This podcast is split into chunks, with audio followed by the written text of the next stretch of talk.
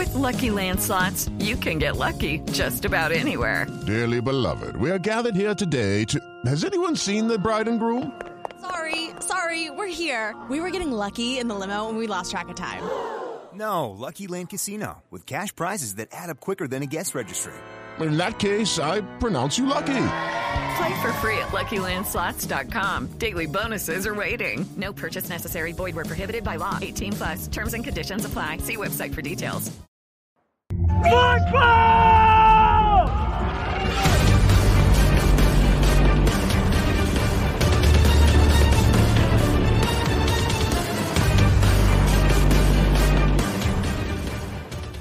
And what is up? Welcome in. We are live from Market on Main Friday episode of GC Live. Hope everybody had an outstanding Thanksgiving.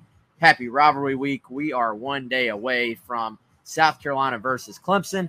Uh, it may be game day depending on when you are listening to us, but uh, we are live right now on YouTube, Facebook, and of course on the GamecockCentral.com homepage from Market on Main. I'm going to tell you a little bit more about what they have going on both for the Clemson Carolina game and we got a way, Chris, for people to win a chance to come to the Market on Main for their New Year's Eve party. You can watch the ball drop on the biggest screen in the entire Columbia area here at Market on Main. We're going to tell you about that here shortly. But uh, first, we're going to go out to our special guest line. We're going to bring in Matt Connolly of ClemsonSports.com on the On 3 network. Matt going to tell us the Clemson perspective on this game. Matt, uh, how are we doing today, man? Appreciate you joining us. Uh, you ready for this game on Saturday? What's up, guys? Uh, yeah, doing great. Appreciate y'all having me on. Think it'll be a good one Saturday, and uh, looking forward to to being there. Yeah, Matt is uh, coming at us live from a helicopter. Uh, like he's flying a plane. Uh, so uh, he's going to be giving the, the bird's eye view of Clemson Stadium here momentarily. But I'm not driving. I was not, yeah, worry. let's let's get that out of the way. He's not driving or piloting uh, the aircraft right now. I, I hear Matt's going to watch uh, maybe some soccer here later on. Uh, Chris, I think, is to be doing the same. So we're going to dive right into this thing, Matt. We always ask our guest um, for our Gamecock fans listening or watching who have not watched Clemson at all this year. Uh, give us just a big picture perspective. What do people need to know about this Clemson Tiger football uh, team? Yeah, I think it all starts with defense with Clemson. Uh, you know, that defensive line, that front seven. It's a group that didn't maybe get off to as good a start as people were kind of hoping for. You know, you look at that Wake Forest game, uh, Sam Hartman had a field day, went up and down the field against them. I think there were some question marks about Wes Goodwin and kind of how good the defense was going to be. Was all of that going to translate under Brent Venables? Uh, but you know, really they've been playing great recently. Some of that's obviously competition. You know, Miami on offense is not very good. Uh, they were starting a true freshman at quarterback and Jacurri Brown. Didn't have a ton of talent around him, uh, but you know, really since that Wake Forest game, it's a group that's gotten better and better. Done a much better, much better job of affecting the uh, team that the year uh, Uiagalelei was having a ton of success, kind of throw all around. They were really exceeding expectations, I think, on offense and particularly at quarterback. Kind of the second half of the year, it's been inconsistent quarterback play, which has led to more of just relying on Will Shipley in that running game. Uh, Phil Mafah's a guy that's come on strong too. So it's kind of similar to how Clemson was playing last year when they played South Carolina, just a team with a really good defense and a, a okay, inconsistent passing game, but really a, a strong running game led by Will Shipley. Matt, I noted that Will Shipley has had, he seemed to have some of his better statistical performances against teams that Clemson has played that have been like the better teams, right? So Florida State, Syracuse. I think that was two of his better statistical rushing performances this year. Also, close games, probably because of the competition level. But has right. Will Shipley had any games in which in which Clemson has struggled to get the run game going, either with DJ, Will Shipley, Mafah, and crew. Like, what have you seen opposing teams do to be able to limit Clemson's ground game? Yeah, it's been mostly just load up the box, and you saw that even last weekend against Miami. I think he had like 61 yards, averaged less than four yards a carry. Um, you know, teams have just said, "Hey, we're not going to let this guy beat us." You mentioned the, the good games he's had. Uh, you know, a lot of that was it's a close game, and they're just going to ride their workhorse. And so, you know, the closer the game, the more they're going to rely on him. The more it's kind of a dogfight, the more they're just going to try to get him the ball. Obviously, Notre Dame was another game uh, where they didn't have a ton of success running the ball, and you know, Notre Dame, I think defensively felt like they matched up pretty well on the outside, and so you know, they they kind of left some guys on some islands one on one. I don't think Clemson really scares you at receiver, to be honest. I think Antonio Williams in the slot is probably their best guy outside of him. You know, Joseph Ngata, Beaux Collins, um, you know, guys that have been really inconsistent this year. Sometimes they'll make a great one-handed catch, and, and you're thinking, man, now they're kind of going to break out. And then, you know, like Beaux Collins with two games, even when he was healthy, when he didn't have a catch. So it's been inconsistent. Uh, but yeah, I mean, teams have teams have loaded up the box they've been able to stop them. Like I mentioned, Notre Dame did that, Miami did that, um, and then you know, like I said, I think you'll see in this game too. I think they're going to rely on him a lot and just try to try to win the game on his shoulders. Matt, um, what have you seen from Clemson's uh, offensive line play this year? I, I think. Um, you know, with Carolina, they have not been a great team at stopping the run themselves. And I, I think they, you got to imagine they're going to put all their resources into trying to stop Shipley. And you know, their their issues at times have been not only are they getting blocked, but then they have struggled with missed tackles. You look at the Tennessee game for South Carolina, though, there were times where they were getting blocked, but uh, there weren't a lot of missed tackles. There weren't a lot of situations where a four or five yard gain becomes a long gain. And that was an issue for them against Florida, an issue for them, even, you know, honestly, against Vanderbilt and Missouri. So I think it'll be a key this week, too, obviously. But what have you seen from Clemson's O line? Um, you know, is their running game more like Shipley and those guys making something happen, or is it that um, he's giving, you know, getting a lot of room to operate? And then if Carolina can slow down the running game, sticking with that O line, how have they also been in pass protection?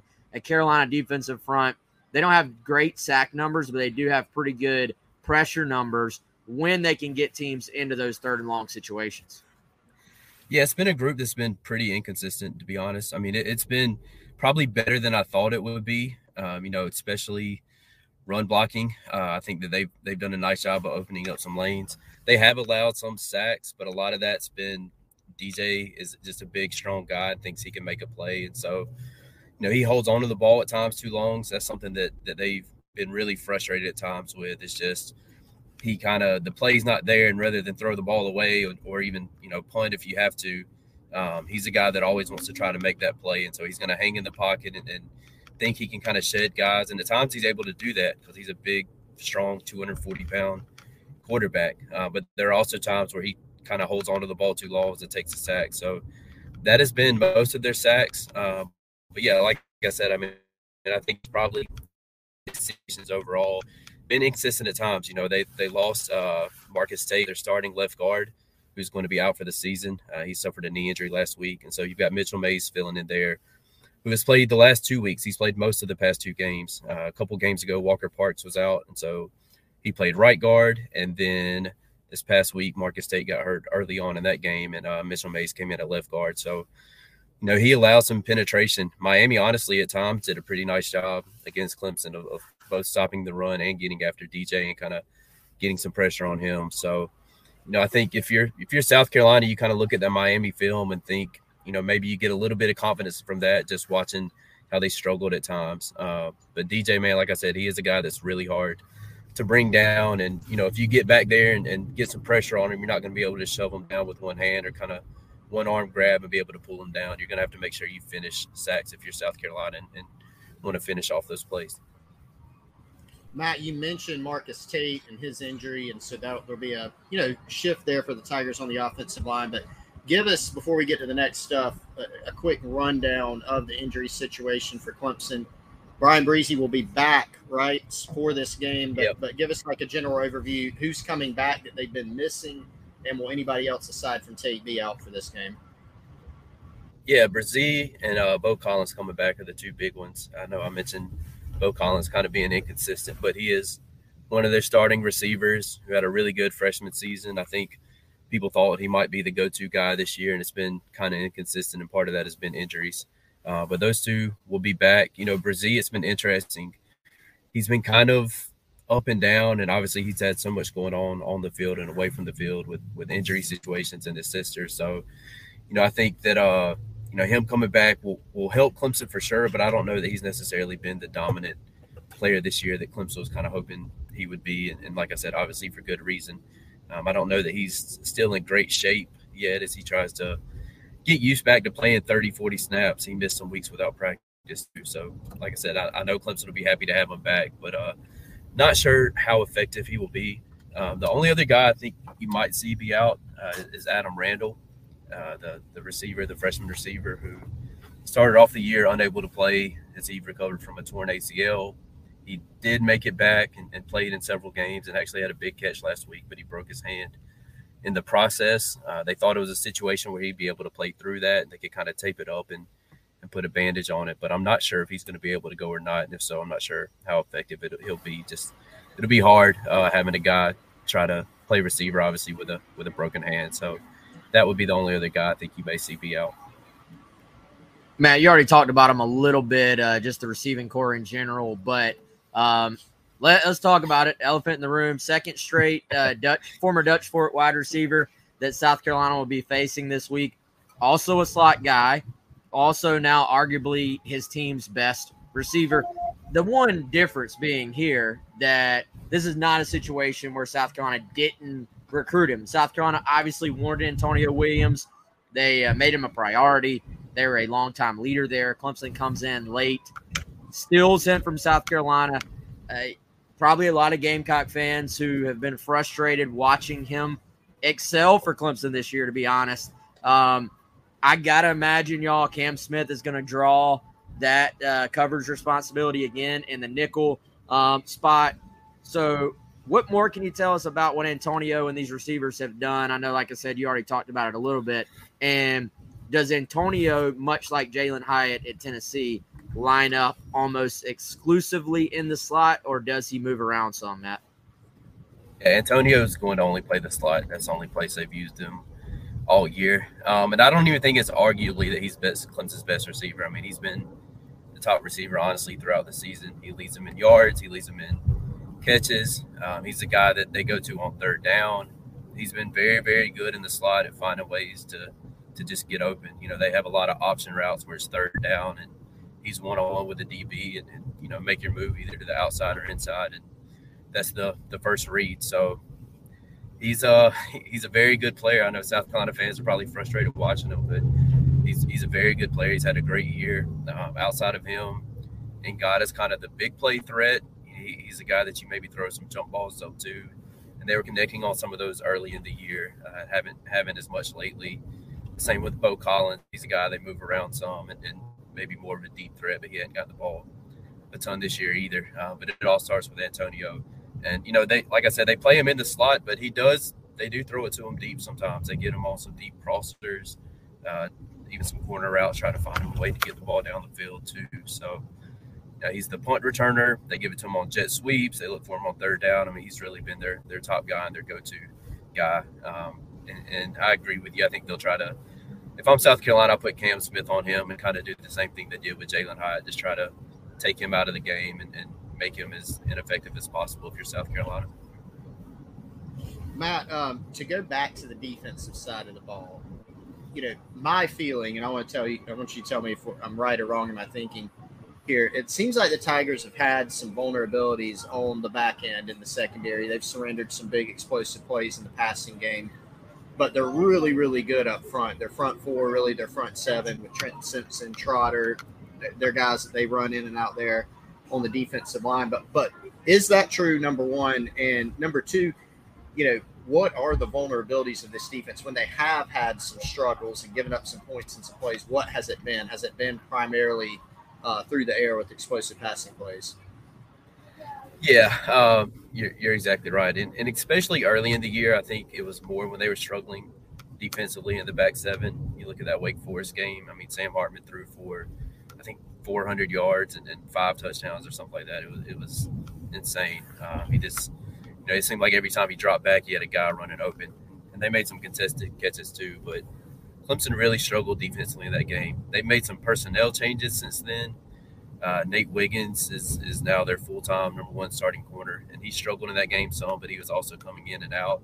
And then Sheridan Jones, who's their senior cornerback, he's not going to be a, a great uh, NFL player. He's not going to measure great at the combine or anything like that, but he's just a solid veteran quarterback who I think getting him back has been good too. Um, so, you know, they, they've been a lot better since that game. Now, at the same time, they haven't been tested uh, with, with great receivers. You know, I know playing NC State, uh, they had a good quarterback, but their receivers were nothing special. Um, you know, Florida State moved the ball on Clemson a good bit.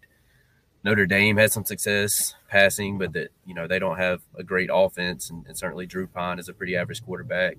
You had Louisville without Malik Cunningham for a lot of that game, and then Miami, like I said, didn't have a quarterback who could really throw it around much either. So Clemson's stats have certainly been better the second half of the year, uh, but they also haven't played guys that really scare you at at quarterback or receiver. Um, I will say, you know, in the run game, Florida State had a lot of success rushing the ball, and Notre Dame did too. And that was just kind of running different different ways. Florida State did a lot of zone read type stuff, so you may see some Dakereon Joyner there if you're South Carolina. And Notre Dame really just lined up and ran it right at them, and Clemson couldn't stop it. Both of those teams had over 200 yards. So teams have had success running the ball at times on Clemson, uh, but certainly it's been been more through the air when they've allowed passing plays. Matt, um, let, us talk a little bit about game flow and how this thing could actually play out. Um, it's been a long time since this matchup has even been competitive. I mean, we were looking back. You got to go back to 2015, uh, which was a Perry Orth, Lorenzo Nunez led South Carolina offense here in Columbia. Before it, you know, you can find a game where it was tight. It's been relatively just controlled. Um, I don't even say relatively. It has been controlled by Clemson every game since. Um, what's your feel on how this thing could actually play out? And, um, you know, just in terms of some keys for both sides to Clemson, obviously will want to kind of create an early lead, I think, and just run the ball much like they did last year. Whereas South Carolina is going to hope this thing can actually be in the balance as the game progresses, which is something they haven't been able to do at all in this matchup the last few years. Yeah, I think I think you'll see a pretty competitive game. I don't think you're going to see you know, it's crazy. Not only has Clemson won seven in a row, I think the last five have been by 21 points or more. So I don't think you'll see that again. I think this will be a, a seven to 10 point game. Um, I do think Clemson finds a way to win. I just trust their their defense and offense has been a little more consistent. Uh, but you know, I do think it'll be a, a fun game, kind of solid uh, back and. I don't, I don't know. I, I started to say back and forth. I don't know that it'll be back and forth. I think Clemson Clemson will probably lead for most of the game, but I do think that it'll be a game that's at least in the balance, and you're kind of anxious to see what happens in the second half. Um, you know, as far as keys to the game, I think for South Carolina, it's got to be stopping the run, number one, uh, not allowing, um, you know, those passing plays, and, or I'm sorry, not allowing uh, Will Shipley to get going, kind of limiting Phil Mafah. I think that that's the start if you're South Carolina is just slowing down the run, um, and then uh, for Clemson, I think it's trying to not let that South Carolina offense get confidence and get to Spencer Rattler. Um, he was very, very comfortable was the word Dabo used. Uh, he, he, said, first of all, he said it was one of the best quarterback performances he's seen. He doesn't know that he's seen an offense hotter than South Carolina's was last week. But he also said that Spencer Rattler was just very comfortable, had a ton of time in the pocket, um, could kind of do whatever he wanted back there, could kind of sit back and relax. Clemson's not going to let him do that.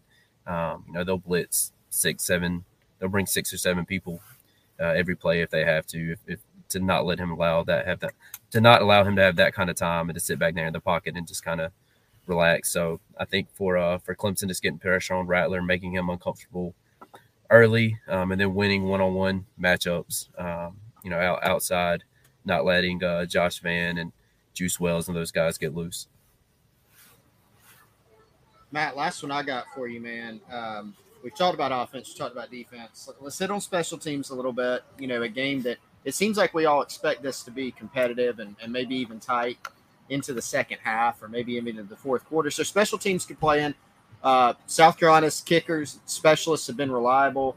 BT Potter, who I think Tommy West recruited, um, he's been there forever and is a really, really good and reliable kicker. But I know Gamecock fans watched the Notre Dame Clemson game and watched Clemson give up a block punt for a touchdown. But but tell us about the Tigers' special teams. How do they match up against South Carolina? Are there any vulnerabilities there that could play into this game? Yeah, first first of all, BT though, uh, I think he's missed three kicks this year. they were all over 40 yards and one was over 50. So he's he's certainly reliable, uh, hitting I think close to 85, 90 percent of his his uh, field goals. So yeah, Clemson Clemson feels good if it comes down to a field goal game. Um, you know, you mentioned the Notre Dame game. That was just such a weird kind of play. Um, you know, I think Notre Dame saw something on film where they could exploit. I think since then, Clemson's been much better as far as punt protection and, and not allowing uh, any of that kind of penetration. They also changed some personnel there where they moved Ruke uh, and replaced him. So I think that uh, they've been much better there. I don't know that I, I really see any big weaknesses on Clemson that, that Notre Dame didn't exploit and that have been fixed now. Um, you know, they, they've been good at punt coverage. They've been good at kickoff coverage. Uh, Antonio Williams, as I mentioned in punt return, is, is a pretty dynamic player. Um, so, you know, yeah, I mean, I, I, think it's two very good special teams units. It very well could come down to, to a play on special teams, but I don't know that I would necessarily say one or the other has a huge edge. I think it's two really good special teams units. Matt, uh, good stuff as always, man. I got uh, maybe two more questions, more like one and a half. I know we, we've talked about receivers, but uh, I know you and I were talking on the phone uh, earlier this week, and you mentioned Clemson's tight ends. So, um, how, how much of a factor have they been? And if Carolina is able to have some success, uh, maybe shutting down the outside receivers for Clemson, how much have they relied on throwing the ball to their tight ends? Either you know those safe routes underneath, or uh, you know potentially like those seam passes that uh, can create big plays.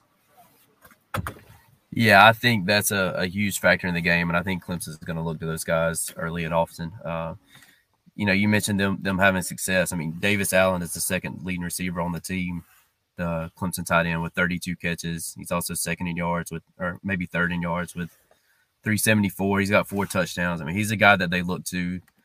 You know, if, if Antonio Will, Williams is option one, um, Davis Allen's option two on third down. He's just seems to always find a way to be open. They kind of find him over the middle. They hit up on, uh, you know, short under now three underneath routes off of the zone read play action stuff. So definitely him and Jake Briningstool, who isn't necessarily as good of a blocker, but is a very good pass catching tight end. You know, I think Clemson's game plan is is try to establish the run, get Will Shipley going, and then hit those tight ends over the middle as linebackers start to cheat up and even safety start to cheat up some. So definitely uh South Carolina needs to know where those guys are for sure. Matt, you already said uh, you got Clemson winning. Uh, do you have a score? Any more details uh, you want to give on how you see this thing playing out? Yeah, I'll I'll, I'll go Clemson twenty-seven to twenty. Uh, I just think it'll be a a pretty fun, close game, competitive game. I'm I'm excited to see it. Um, I will say with with one more point on the Clemson offense is just DJ Uwe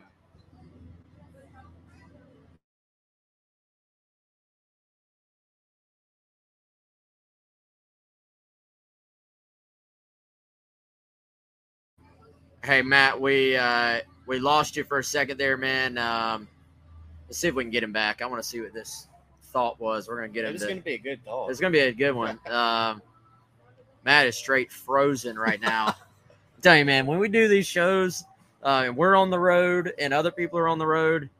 The last two have been an adventure. Yeah. Um, I will say this: our connection um, for our Tennessee guest last week. Uh, struggled about as much as Tennessee's football team did last Ooh. week. So, um, may maybe a sign Just here. A slight struggle. Yeah. For Matt and for Clemson. Yes. Um, let's see if we can get Matt back. Um, I want to get that final thought. Uh, let's try one more time, Matt. Uh, Sorry about it. No, you're good, man. Um, did you uh, morph into? Did you change clothes during the? You, you look completely different. You have a hat on now. Um, I'm on the I'm on the phone now instead of laptop, so we had to switch things up. Yeah, so you you were finishing up anyway. You were about to say DJ's name, and then you completely froze. You said you had one more thought on the Clemson offense, and then we'll let you get out of there after that, man. But uh, what were you about to tell us?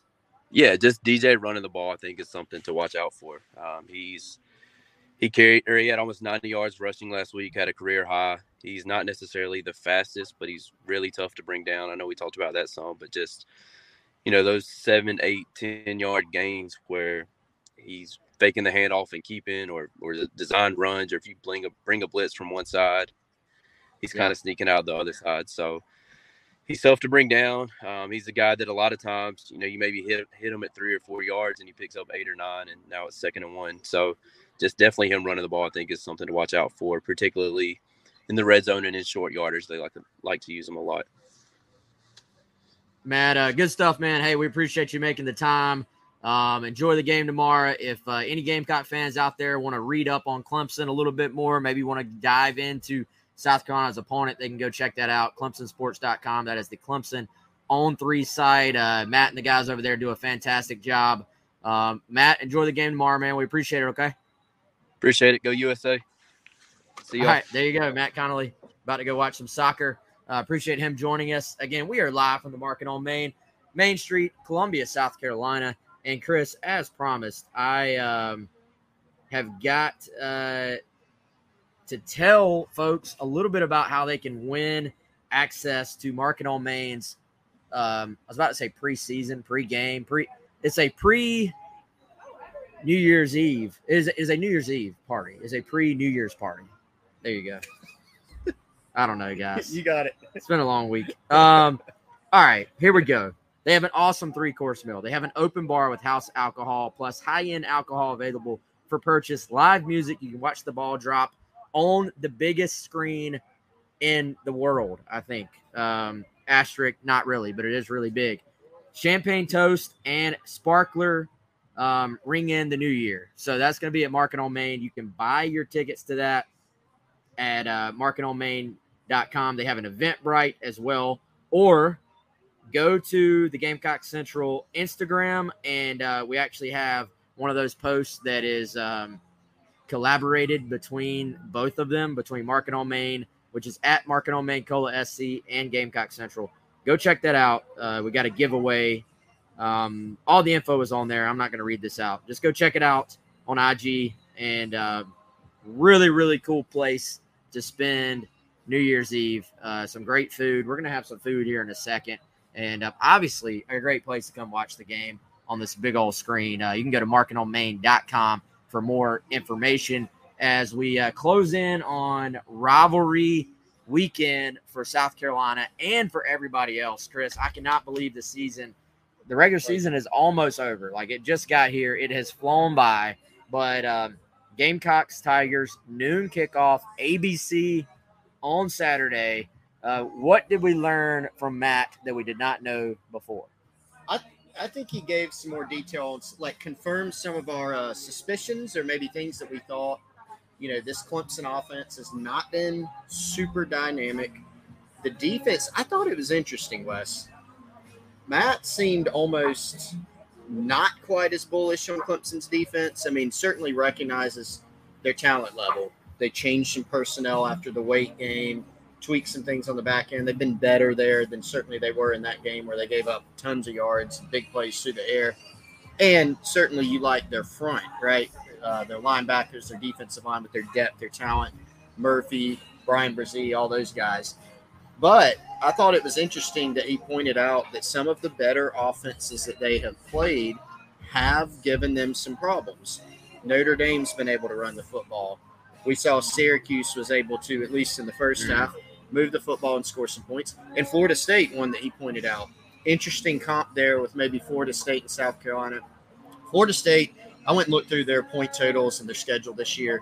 They've been pretty pers- consistently good on offense. South Carolina has not been consistent, but the best version of this South Carolina offense that we've seen, Wes, that may give you some pause if you're a Clemson fan. That may scare you. That, of course, was way above and beyond anything we've seen, but it does show you that it's possible. And then you put it against some of the other offensive performances, some of the better offensive performances that South Carolina has put up this season against Power Five or SEC competition. And it does get you thinking if they're clicking, could they have a little bit more success than maybe we think against this Clemson defense? Well, I think, man, you look at this series as of late, and Clemson has owned the lines of scrimmage, particularly Clemson's defensive line. Like yep. they have they've given South Carolina no chance to operate on offense. So I think you have to find some ways. Now, I believe South Carolina's offensive line should come in with confidence from last week. I think this is a Clemson defensive front as talented as, as they are, they are very talented. They've not been as dominant as they were if you go back, especially some of those Muschamp years, man, where they were just absolutely dominant against South Carolina's front. So maybe there's an opportunity there. Maybe, you know, Matt, again, to your point, seemed to indicate when they have sort of uh, been playing better offenses, they have not been. They've come. They've kind of come back down to earth yeah. a little bit. Like they are still a very good defense, but they are not this just complete elite lockdown defense that has very few holes. So I, I honestly feel a little bit more positively about South Carolina's chances after listening to Matt talk. Now, I'll say this as the game went on against Tennessee, Tennessee got less and less aggressive defensively. It feels like Clemson's MO, especially under Brent Venables, I imagine this is something that still uh, remains true. Their MO is to get more and more aggressive. If, um, for one, if they smell blood in the water, but two, if they're struggling, I feel like, you know, Matt said it, they're going to start to tack on rushers, tack on blitzers if they're not getting there. So if you're South Carolina, you have to have a plan for that. That can allow for some big plays, but you have to have a plan for that. I sort of, as he was talking, kept thinking, man, if they can give Rattler any time to operate, this could be a big day for Juice Wells again. Like I, I think you actually you probably don't like South Carolina's receivers in that matchup recently. This year, the way Wells has played as of late, and what you kind of how Clemson's dropped back a little bit at defensive back, just pure talent wise, pure athleticism wise. You maybe like Carolina's chances there. So may, maybe an opportunity if you can, if you're Carolina, you're going to have to combat those blitzes with the right type of quick passes. You're going to have to get open quick, right? Like you're going to have to give Rattler those windows to throw.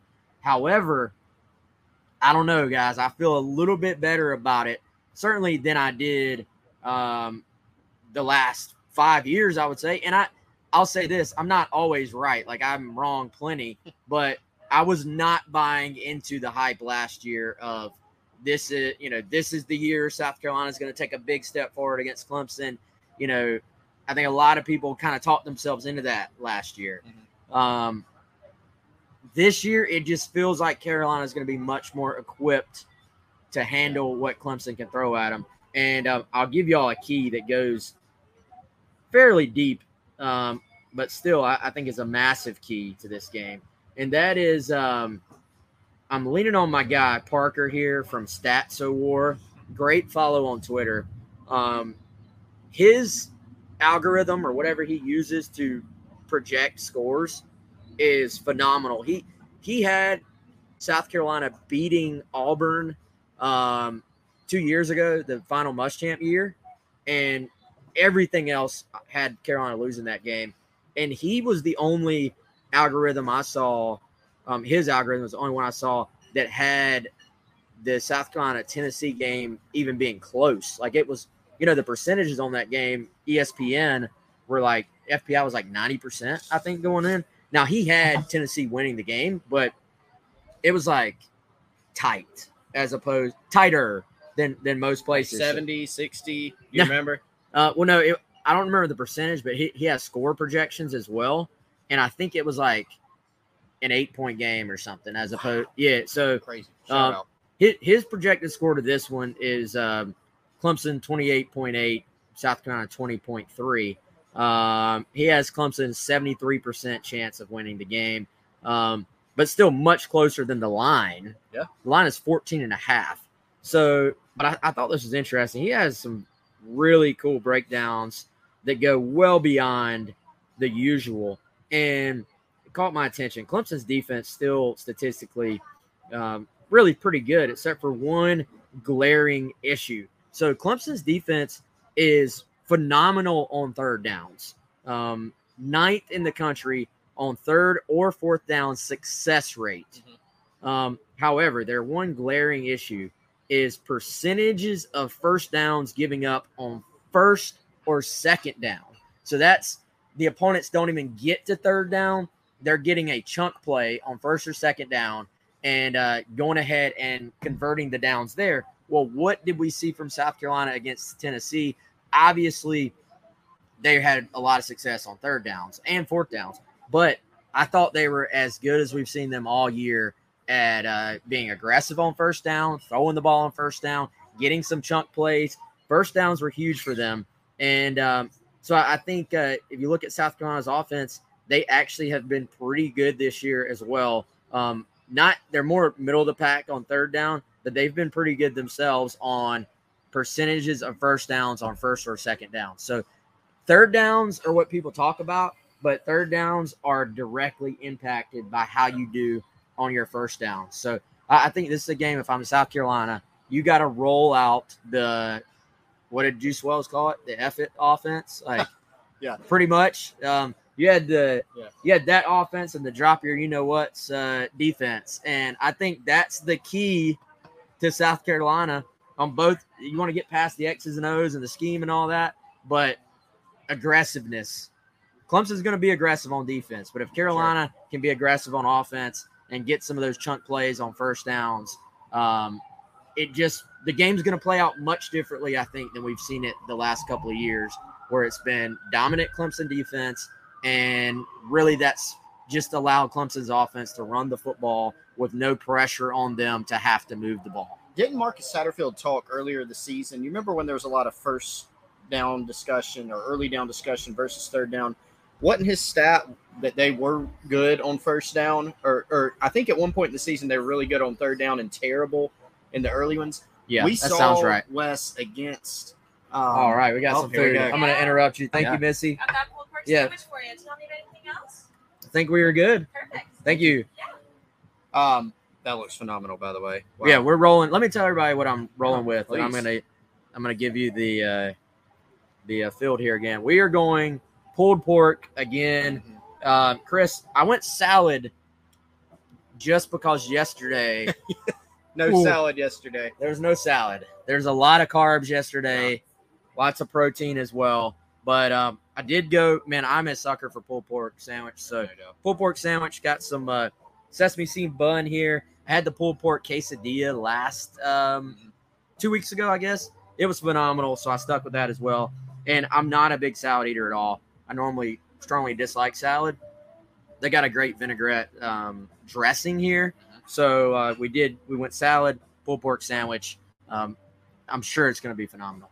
It looks amazing. I mean, uh, I may just let you finish the show and then I mean, you just sit here and eat the rest of the time. Yeah. No, but um, you know, there have been like they've gone through spurts. South Carolina has where they're good on early downs, or they're not very good, and then it's up to third down, and sometimes they've been pretty good on third down. They've had games where they've been very bad on third down, and not surprisingly, some of their metrics in those in their in those games reflect that. But what we do know, early down success against Tennessee was good. Everything was successful, but they were really good on third down. They had some key third and fourth down conversions. Those are going to be more difficult on Saturday. So one of my keys to the game is exactly what you're talking about, and that is early down success. Uh, this isn't a Clemson team you want to be living and dying by third and nine or third and ten. You do that, the numbers tell you it's probably statistically not going to go in your favor more often than not, just because they're able to heat you up so much. Conversely, I mean, one of the keys, one of the biggest reasons that we saw so much success for South Carolina last uh, game against Tennessee was Spencer Rattler had a clean pocket all game, and he also made perfect decisions almost every time I saw with whether to hang in the pocket, step up in the pocket, or bail the pocket when there was some pressure. There were some times he got rid of the ball at the last split second, was able to make a completion. His receivers had a great game too. So early down success against Clemson, and it doesn't really matter whether it's running the football, passing the football. They just have to find something early to keep moving the chains and being able to score. Definitely, man. Uh, and by the way, uh, tr- was trying to confirm there. Yes, our, our contest is live. So go to um, either Market on Main, which is at Market on Main SC Instagram, or just go to Gamecock Central. It's on both of them. Um, how you can get some tickets to come enjoy uh, New Year's here at Market on Main. Uh, Chris, we're gonna give some predictions here in a moment. So before we do that, uh, by the way, I do. I hope everybody had a great Thanksgiving. Hope it was awesome. Hope y'all uh, have some awesome plans for the weekend as well. Um, I'm going to tell you about our friends at Liberty Tax right here in Columbia, 803 462 5576. tax season is right around the corner. Um, they've got offices here in Irmo, in Lexington, and in Columbia. And uh, also, if you uh, if you don't if you're not comfortable doing the online thing, you don't you don't want to deal with like a, a big uh, like somebody over the phone or something like that, a national company. Um, do it, do it, do your taxes local 803 462 5576. Uh, they've got a great team here. And uh, if you've had issues with the IRS, or if you're a business owner and want to put the uh, burden of doing uh, all that payroll stuff and keeping your books, all that stuff, uh, Liberty Tax can help you with that as well. 803 462 5576. As always, this show is brought to you by our buddy Clint Hammond as well. 803 771 6933. ClintHammond.com. Um, if, if you're interested in buying a house, maybe you want to buy a house, but you've just been a little bit uh, nervous about everything going on with the markets and interest rates and all that stuff, uh, Clint can help walk you through that. Clint is Clint's been doing this for like 50 years, I think, uh, since he was since before he was born. God, that's Um, impressive. Yes. So ClintHammond.com. What I'm trying to say is Clint is an expert. Uh, Clint is the man. Give him a shout. Uh, 803-771-6933. Chris, what was your not score, not game final prediction? Okay. What was your other prediction on the game? I completely stole yours in a way from last week. Oh Okay. my goodness. I'm sorry. So shout out though, seriously to you. You predicted an increased role for DeCarrion Joyner against Tennessee based on the they had very little success against Florida, obviously, uh, none in terms of points, but DeCarrion Joyner was involved and looked good. And based on that, you predicted against Tennessee he would have an increased role. You were right. He played 19 snaps total. 11 were at quarterback, Wes, and he had some big, tough runs. Administered the offense well in terms of it certainly had some option looks to some of the plays. Threw the pass to Spencer Rattler on the gadget play. Um, so you predicted that, and you were you were right. And I think he was a he was an integral part of that success, being able to roll out that package. I predicted Wes that we see, an, a, again, more DeCarrion. Did you just copy and paste mine from last week? I last didn't week? copy and paste. I, I kind of repurposed a little bit, used some of my own my own words, uh, my own vocabulary. But yeah, I, I think an increased role. That's that's not really like uh, some big bold prediction or overarching. I tried to loop some of those into some of our other material, my insider report, the keys to the game. Tried to throw some more in there, but just a small prediction. We see more DeCarrion Joyner like we did uh, back on Saturday. Yeah, and I, I think if he's going to be successful against these guys, you got to keep expanding that package a Yep. little bit. Oh, yeah. And Oh, um, you know, Clark Brooks, when we had him on earlier this week, um, he charts all this stuff out uh, better than anybody else on the planet, basically. And you know, he, he basically said, look, this is kind of they basically run three concepts out of the that package. And so I think you're gonna have to continue to expand that. Like if, if you're gonna continue to expand his role, it also is gonna have to be expanding some of the plays you ask him to run. And uh, I would like to see honestly a few more throws. Like the the throw um, to Spencer was when he was lined up at wide receiver. We Mhm. saw the throw um, when he was lined up at quarterback um, at Vandy. Then they shifted him, Yep. snapped the ball to CBS, handed it to him. he did three circles, and then you know, I mean, I mean, it, Yeah. it had all types of uh, eye candy attached to it. But I'd like to see a few more things. Um, maybe, maybe Stephon Gilmore, circa 2009. Throw it up to Alshon Yes, Jeffery. yes. that would be a good play. Stefan Dalshine. um, you know, I, I'd like to see some of those things, and just I think you're going to have to do that because Clemson. One thing I've always noticed about their defense when they play Carolina, their linebackers just get downhill. Like they are a very downhill defense. They attack, attack, attack. I think you got to find some ways to attack over top of them and keep them from getting so downhill. So I, I'd be tempted one of the first few times DeCarrions in there, um, throw the football over their heads potentially. And I, I thought we saw DeCarrion play more um, at receiver as well than we have in, in recent weeks Yeah. and or, or throughout the rest of the year, I should say. And this could be a game if they're bringing pressure, then your tight ends over the middle, your slot guys over the middle, which you know Ahmarean Brown, DeCarrion Joyner, whoever's in there in the slot, uh, going to be an important game for them. Uh, Pearson Fowler brought it up earlier. Important game, I think, for Nate Adkins to continue to successfully do the things he's been doing. And um, Chris, we haven't talked about Marshawn Lloyd, the possibility of him getting back into the mix. Um, still don't have you know, and we're honestly, guys, we're careful about injuries. Like that's we're careful what we say or report about injuries, but I, I think there it's at least safe to say there's a much greater chance of him making an impact in this game than there was going into the last couple of games, where by now it was sort of becoming apparent behind the scenes that he was not going to be able to play. So we'll see if he plays. We'll see if he's able to make an impact. I tend to think it's going to be kind of a game time. How does he feel on Saturday type thing? But um, my gut feeling is he probably does give it a go this time. And, you know, I think Carolina's going to, if I'm them, I'm still doing a lot of the same things I did against Tennessee while also now having that additional threat potential in the backfield in Marshawn Lloyd. And I think getting him the ball, Chris, in, in the passing game, Mhm.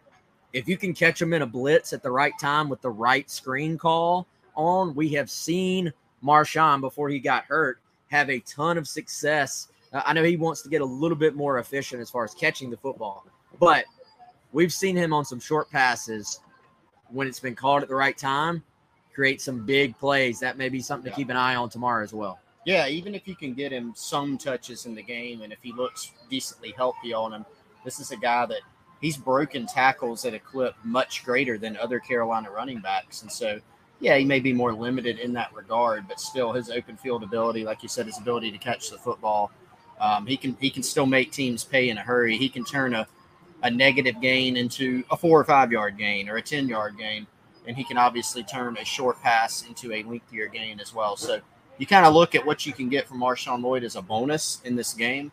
I agree with you. You-. You're not going to be able to reinvent the offense. They didn't for the Tennessee game. They Mhm. they simplified things. They changed some things. They added some wrinkles, um, but they were just very efficient and everything clicked. You're going to have to do what you're good at doing in this Mhm. game, but you're just going to have to execute it again.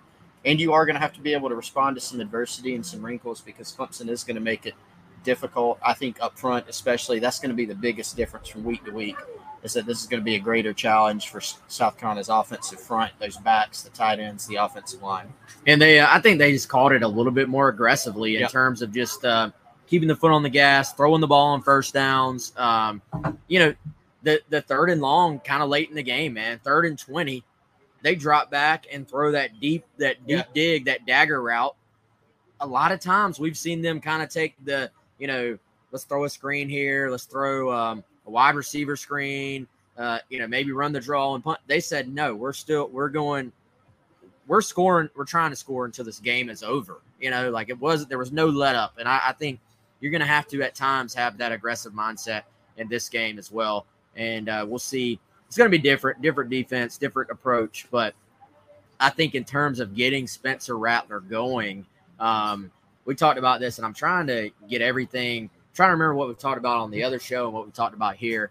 But Chris, Rattler, ultimately, if you're going to circle one guy, one guy on either team who can more effectively flip this game. Clemson is still a 14 and a half point favorite in this game. I think that's a little high personally, but Vegas knows these things. So who are we to to say they're wrong? If there's one guy who can flip this, it is Spencer Rattler playing with the confidence and delivering the football by stepping up in the pocket and with the accuracy that we saw him play last week. If that happens, that has been one of the biggest difference in this rivalry is that Clemson has had quarterback play. South Carolina has not had great quarterback play.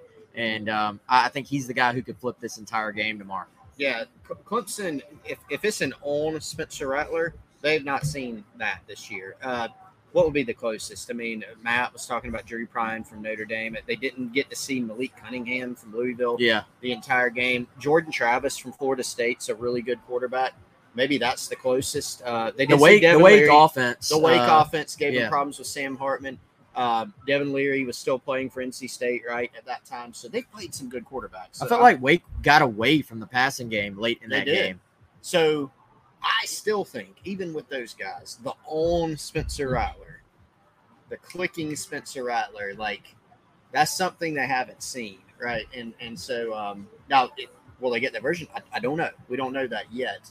Um, won't be see the version that we saw last week for sure. We'll see a scale back version of that, maybe at best. But I agree with you. Um, it, it not only look, it, not only his ability to throw the ball, but I go back to the pocket decisions Mm-hmm. because even la- even sometimes this year where he's had the protection, he hasn't always made the right pocket decisions. He made perfect ones last week, and so he there will be more pressure this week. Yeah. So it's going to be up to him to to deliver in those situations. Yeah, and th- those decisions get sped up sometimes when you're facing a team that's able Yeah. to get pressure. And I thought that was a big key last week. It can kind of snowball on you positively or negatively because they had such good protection. He wasn't feeling pressure when it Wasn't wasn't, there. yeah. yeah, exactly. And I, I think there are times this year where, frankly, because there was so much early pressure, then he was anticipating it when it didn't end up coming. So I think that'll be something to keep an eye on moving forward. But we're gonna find we're gonna know y'all. I hate to go back to the it's a trope at this point. Like they talk about TV and movie tropes. It's a trope at this point. But the early part of the game, the starting fast, it's a thing. Like It is a thing. it is a thing. We're gonna know in the first ten minutes. I think um, if it's close when ten minutes are up, I think it's gonna be a close football game. If Clemson's up fourteen to nothing, then It's not. Yeah. it's going to be a struggle. Um, all right, final prediction, Chris. You've hinted. If they were listening to 107.5 earlier, they already know. Uh, if they've read Gamecock Central, they already know. That's right. What's your pick? I have South Carolina doing just enough to pull this one out west this year. 28 24 Gamecocks in Death Valley in a nooner. Um, close game, obviously. When, when you look, I think it's going to be close throughout. It's going to come down to a fourth quarter contest. I have South Carolina making a big defensive play or two and then doing just enough offensively, especially through the air. That's where they're going to have to bread their butter in this game. They make enough plays through the air, some big third down conversions and Spencer Rattler with another quality game to spring an upset. I uh, also have South Carolina winning. I picked the weirdest score I could think of 29 28. Oh Um, gosh, I do, I do. I just, I got a feeling, y'all. It kind of, I don't know. I don't know if there, I don't know if there are any actual parallels to this, but it feels a little bit like Spurrier's first win over Clemson when uh, South Carolina went up there, day game.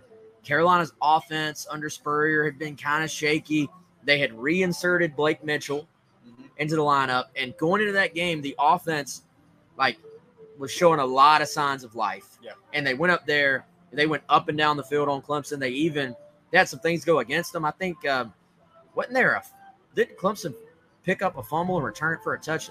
Or Yes. yeah, and South South Carolina literally it felt like they could have scored 60 points in that game, but they shot themselves in the foot a few times, I think, but they were just going up and down the field. Um, Clemson misses a field goal late. Carolina wins, and that that Spurrier offense was rolling down the stretch. It feels like Carolina, two of the last three games, maybe has found something. We'll see if they can continue that. 29-28. I think there's going to be another big special teams play in this game. And if Carolina can sense that they're in this, the confidence continues to, ri- to rise on the Carolina sideline. One more thing, Wes. 2008. Shane Beamer mentioned this the other day. He was an assistant during that game for South Carolina. They go up to Death Valley for another noon game, rainy, miserable game that turned out even more rainy and miserable. South Carolina loses the game to interim coach Dabo Swinney. Ends up springboarding him to the job, and then a new era of, of uh, Clemson football. This will be the 15th game. 2008 was game number one. This is game number 15. Another noon game in Death Valley. Landmark kind of number. Yeah. Where does it end up landing? Can Shane Beamer use this game to springboard his own program into year three? Yeah. And I, let me make sure I'm accurate. 2006 is the game I was talking about. Yes, the That- Jad Dean miss. That was the Jad Dean miss. And South Carolina had lost a close game in Columbia the year before on a field goal. on a At the end field of the game. goal. Yep. Uh, just a defensive slugfest in that one. Carolina goes back 2006. Uh, Blake Mitchell, that offense, um, moved the ball at will. That was a Spurrier clinic um, game. But uh, but yeah, 2006. That was that was a great game for Gamecock fans and one that really just um, kind of seemed to turn things a little bit in their in their favor. Uh, but I, I think uh, I don't know. It feels like that to me, just because Carolina's offense has gotten going as of late. Um, the 2009 game was the beginning of the five year streak right. and started out uh, Beamer talked about this earlier as well. Started out with the kickoff return for touchdown after an offsides call. Mm-hmm. Carolina re-kicked. Spiller takes it to the house, touchdown. Uh, but then it was all South Carolina from there, and uh, that's what started the uh, the five spot there for South Carolina. Uh, we shall see, though. We'll have complete coverage on Gamecock Central. I believe you are going to hear from me one more time. I've not heard from Kendall um, on when we're going to do it, but before the sandstorm, y'all will hear from me one more time before the matchup. Uh, but appreciate y'all joining us again. Hope y'all had a great Thanksgiving. Hope you're out there uh, shopping, buying everything you need. And uh, we're going to have complete coverage throughout the day on Gamecock Central. We'll have complete post game coverage um, on Sunday as well. GamecockCentral.com. He is Chris Clark. I'm Wes Mitchell. We're live at the market on Main. We'll talk to you soon. With the Lucky Land slots, you can get lucky just about anywhere. This is your captain speaking. Uh, we've got clear runway and the weather's fine, but we're just going to circle up here a while and uh, get lucky. No, no, nothing like that. It's just these cash prizes add up quick. So I suggest you sit back, keep your tray table upright, and start getting lucky. Play for free at LuckyLandSlots.com. Are you feeling lucky? No purchase necessary. Void where prohibited by law. 18 plus terms and conditions apply. See website for details.